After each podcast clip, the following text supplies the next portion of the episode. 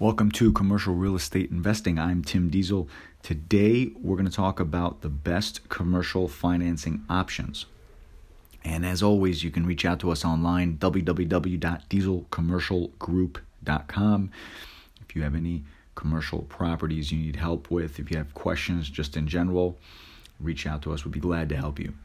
Now, uh, most of this business is based on financing. That's a fact. Most investors need financing to acquire commercial properties. It's not very often people pay in cash. It does happen all the time. Mostly they finance it and then they pay it down. Whether they refi out or not, that's irrelevant. Which I always try to encourage my clients to ask for some type of owner financing in many cases. Uh, it j- just depends on the deal because uh, to give them more options in in their per, in their property and just kind of help out their uh, cash flow a little bit. Keep in mind that your terms matter more than the price. And that's very important. I have uh, people argue with me all the time, but it's so true if I was going to buy your house and we made a deal and I said, look, all right, I'll buy your house for a million dollars and my payments are only $100 a month. Well, is that a good deal? Of course it is. Sure, you can say I overpaid, but so what? So keep in mind, terms are really what you want to focus on. And that's why financing is very, very, very important. Um, and you have to be more careful now because we're in an economy that's going up and down with financing. So you really have to keep your eye on the ball. So I want to cover the different lending options first. What's the first step when you find a property and you need financing? You call your lender or your broker, right? Now let's dr- drill down for a moment here. Broker will have more options for you and they can shop your deal, but a bank's going to have best rate and term. Uh, banks and credit unions are they're just usually the best at this, which is great. Now, small local banks are better than your national and regional banks because they can get more aggressive. Uh, they have taken interest in your deal. They're easier to work with in most cases. You're not just a number. They're smaller, so their deals are uh, they're more of an opportunity. So, that being said, banks of this size are usually very conservative, so keep that in mind. If you have a deal that is spinning like a top, then yeah, they're perfect. But if you have something that requires a little bit of uh, elbow grease, I don't know, you want to be a little careful. Now, you always want to ask, you know, what are your plans with the property? How long you plan on keeping it? Um, do you have rehab plans? And so on, right? And your broker, let's go back to the broker for a minute here.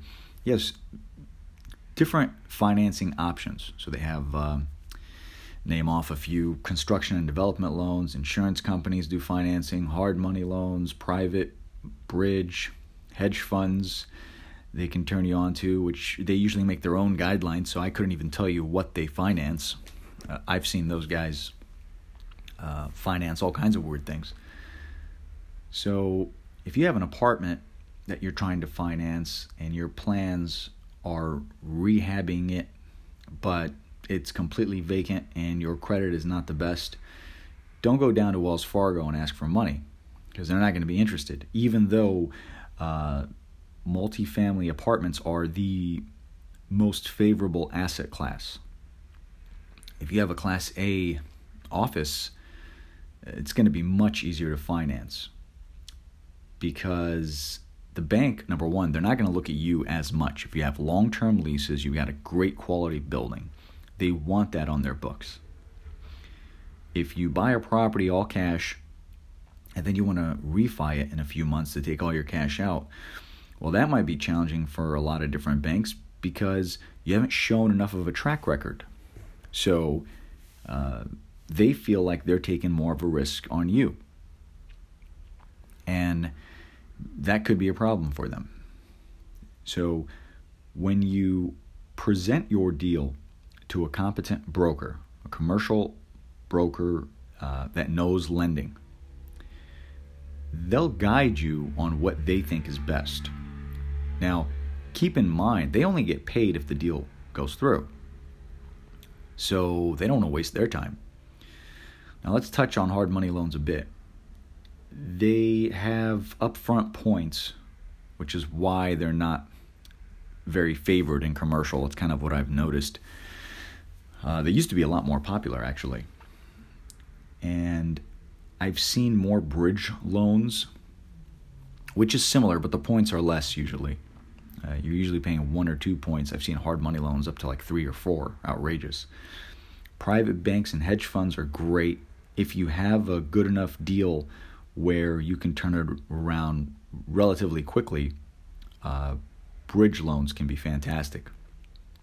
And uh, private banks, they usually, if you do creative financing, so if you do an owner second or anything like that, you know, they like to work with the, or they'll work with them a lot more than uh, your larger banks or your uh, some of your credit unions. It just kind of depends on what your deal is.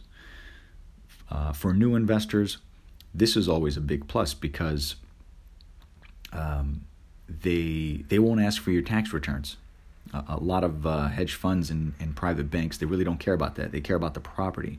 Whereas if you go for a big bank and you're trying to get agency debt on it, some kind of Fannie or Freddie deal, they're going to be a little more strict with you. Um, so you, the more conservative your deal is, the the the more options you have. So if you have a deal that's something you have to work on and turn around, you might need to work with a broker that has a lot of contacts, unless if you can go out there and make those contacts. Um, and I say that because you have to pay the broker sometimes, right? And it just kind of depends. But if they can get your deal to go through, what they get paid is usually not that much in, in what you make. Now, retail, warehouse, office, uh, those are more dependent on leases and how long they are. So if you have a major tenant leaving in six months, the bank's going to be very concerned about that loan. Uh, apartment financing is more based on the trailing 12. You know, what has the property done in the last 12 months? But you should try and get three years of tax returns, in my opinion, so you can evaluate it always. But if you're starting and kind of really depends on your deal, figure out where you want to go from there. And, uh, a lot of times a broker, a commercial mortgage broker, will be able to help you. So I hope that was helpful. I'm at Tim J Diesel if you want to reach out. TimDiesel.com if you want to download your investor blueprint. Thank you guys for listening. Take care.